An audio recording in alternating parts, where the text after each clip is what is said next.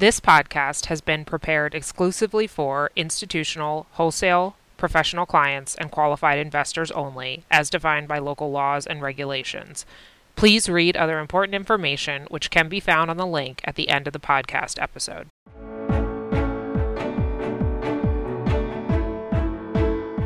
Hello, everybody. Welcome to the September Eye on the Market video audio podcast. Uh, this one's entitled What Was I Made For? Large Language Models in the Real World. I wanted to focus on this topic again uh, because of how large AI is as a catalyst for what's going on in the equity markets. but first, I just wanted to uh, review economics and markets for a minute. Uh, not that much has changed since our August piece uh, called The Rasputin Effect. Um, leading indicators are definitely pointing to weaker growth by the first quarter, but the expected decline is is pretty modest as potential recessions go. Um, uh, you know, tighter credit conditions are certainly going to have an impact, but um, all the 17 or 18 leading indicators that we watch, uh, none of them looks really terrible. They all just look kind of modestly bad and a little bit weaker. Um, the reason why things don't look worse after 500 basis points of Fed tightening is that the Fed policy is being offset by a few things. First of all, very large fiscal deficits, almost as large as they were in 2009. We're having the beginning of a U.S. industrial policy, which is essentially incentive driven spending by the private sector on infrastructure, energy, and semiconductors. That's starting to kick in. Household and corporate balance sheets were pretty strong coming into this year. Uh, delinquency rates uh, outside subprime auto are still very low. And um, the private sector took actions to lock in low borrowing rates before 2022. Apparently, the only entities that didn't get the memo that rates were unsustainably low were a handful of some of the regional banks that you're all familiar with who extended their asset duration at the wrong time. And housing markets and labor markets are pretty tight. So the normal transmission of higher interest rates and higher Fed policy to, to crater housing and labor markets isn't isn't transmitting quite the same way.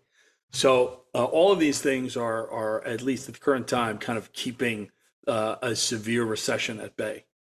Um, I do want to talk a little bit here about oil prices. Oil price, the uh, OPEC spare capacity that um, is pretty high. It's not as high as it gets during recessions, as you can see here in this chart, but it's pretty high. Um, uh, you know, for for an outside for a non-recessionary period, um, OPEC has engineered quite a bit of spare capacity. Now that can change quickly, but um, right now spare capacity is pretty tight, and you have to combine that with two more things. First, um, the publicly traded energy companies are spending a very small share of cash flow. We have a chart in the eye on the market that shows um, the percentage of energy company cash flow that they're spending on new projects, specifically oil and gas related projects, and that's a very low share. And we juxtapose that against global fossil fuel use, um, and you can see the industry is starting to cut back on future projects for all the reasons you might imagine.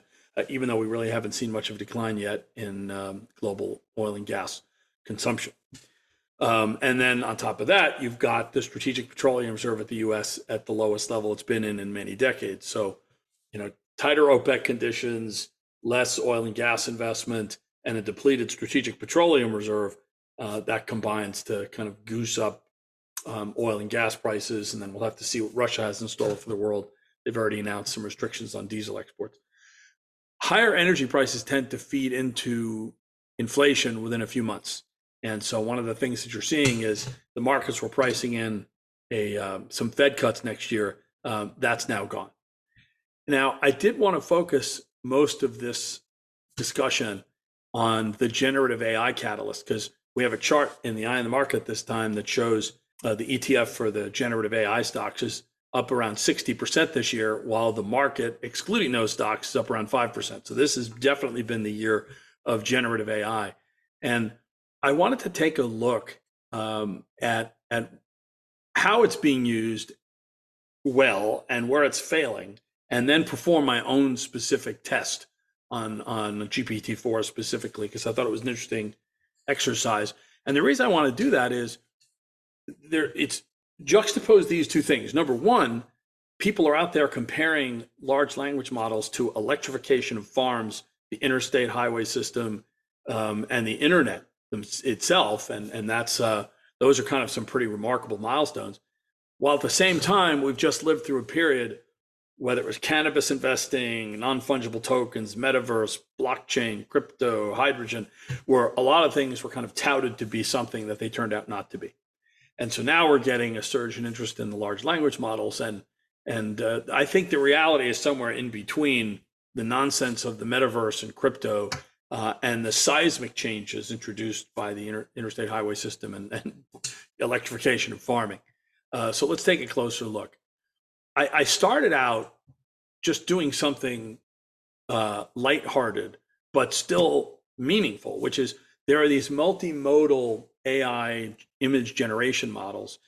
And I used three different ones you can see here Bing, Starry AI, and, and DALL-E, which is with GPT's version. And I asked it to create an image of two people sitting at a table looking nervously at a robot that, with them, and that the robot should have a label on it that says strategy trainee, strategy team trainee, like working for me. None of them did it right.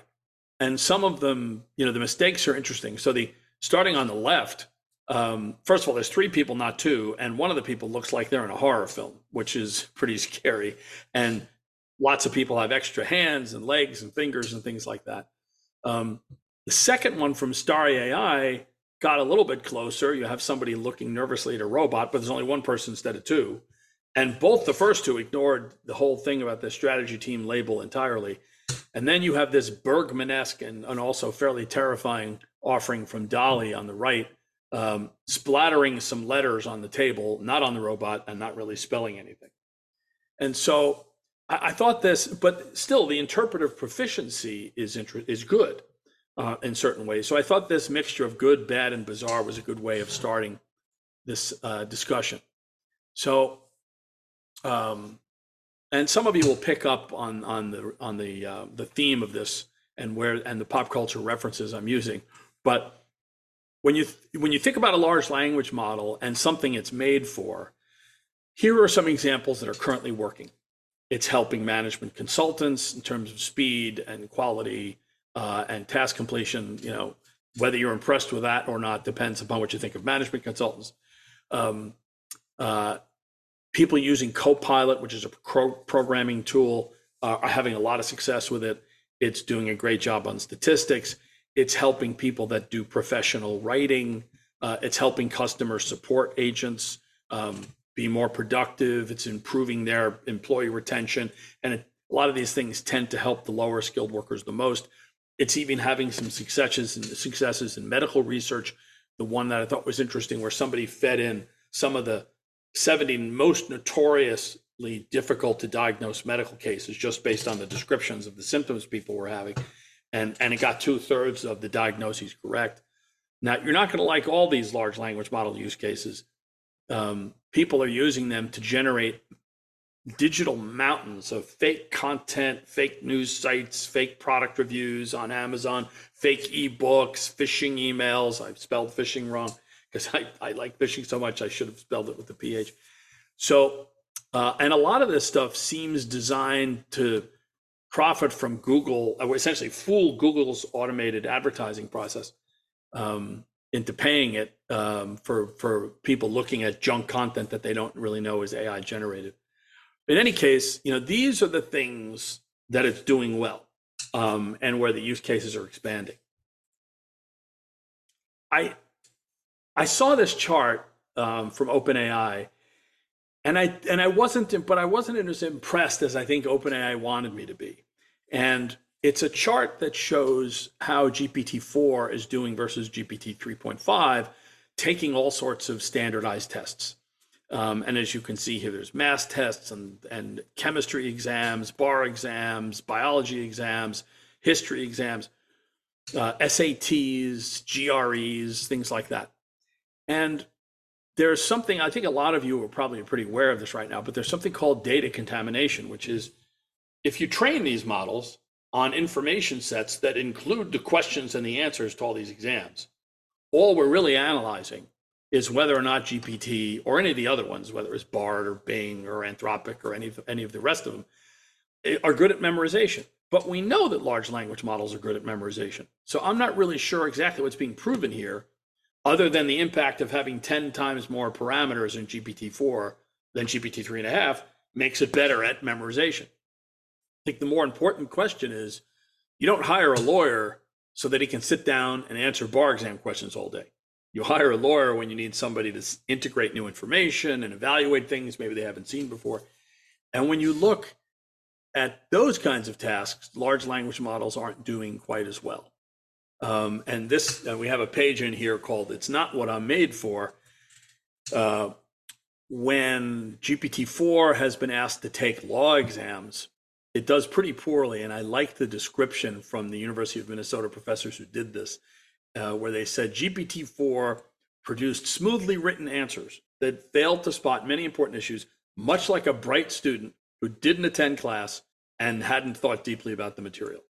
So now you can get a better feel for what we're dealing with here. It's like rote repetition rather than real reasoning and thought.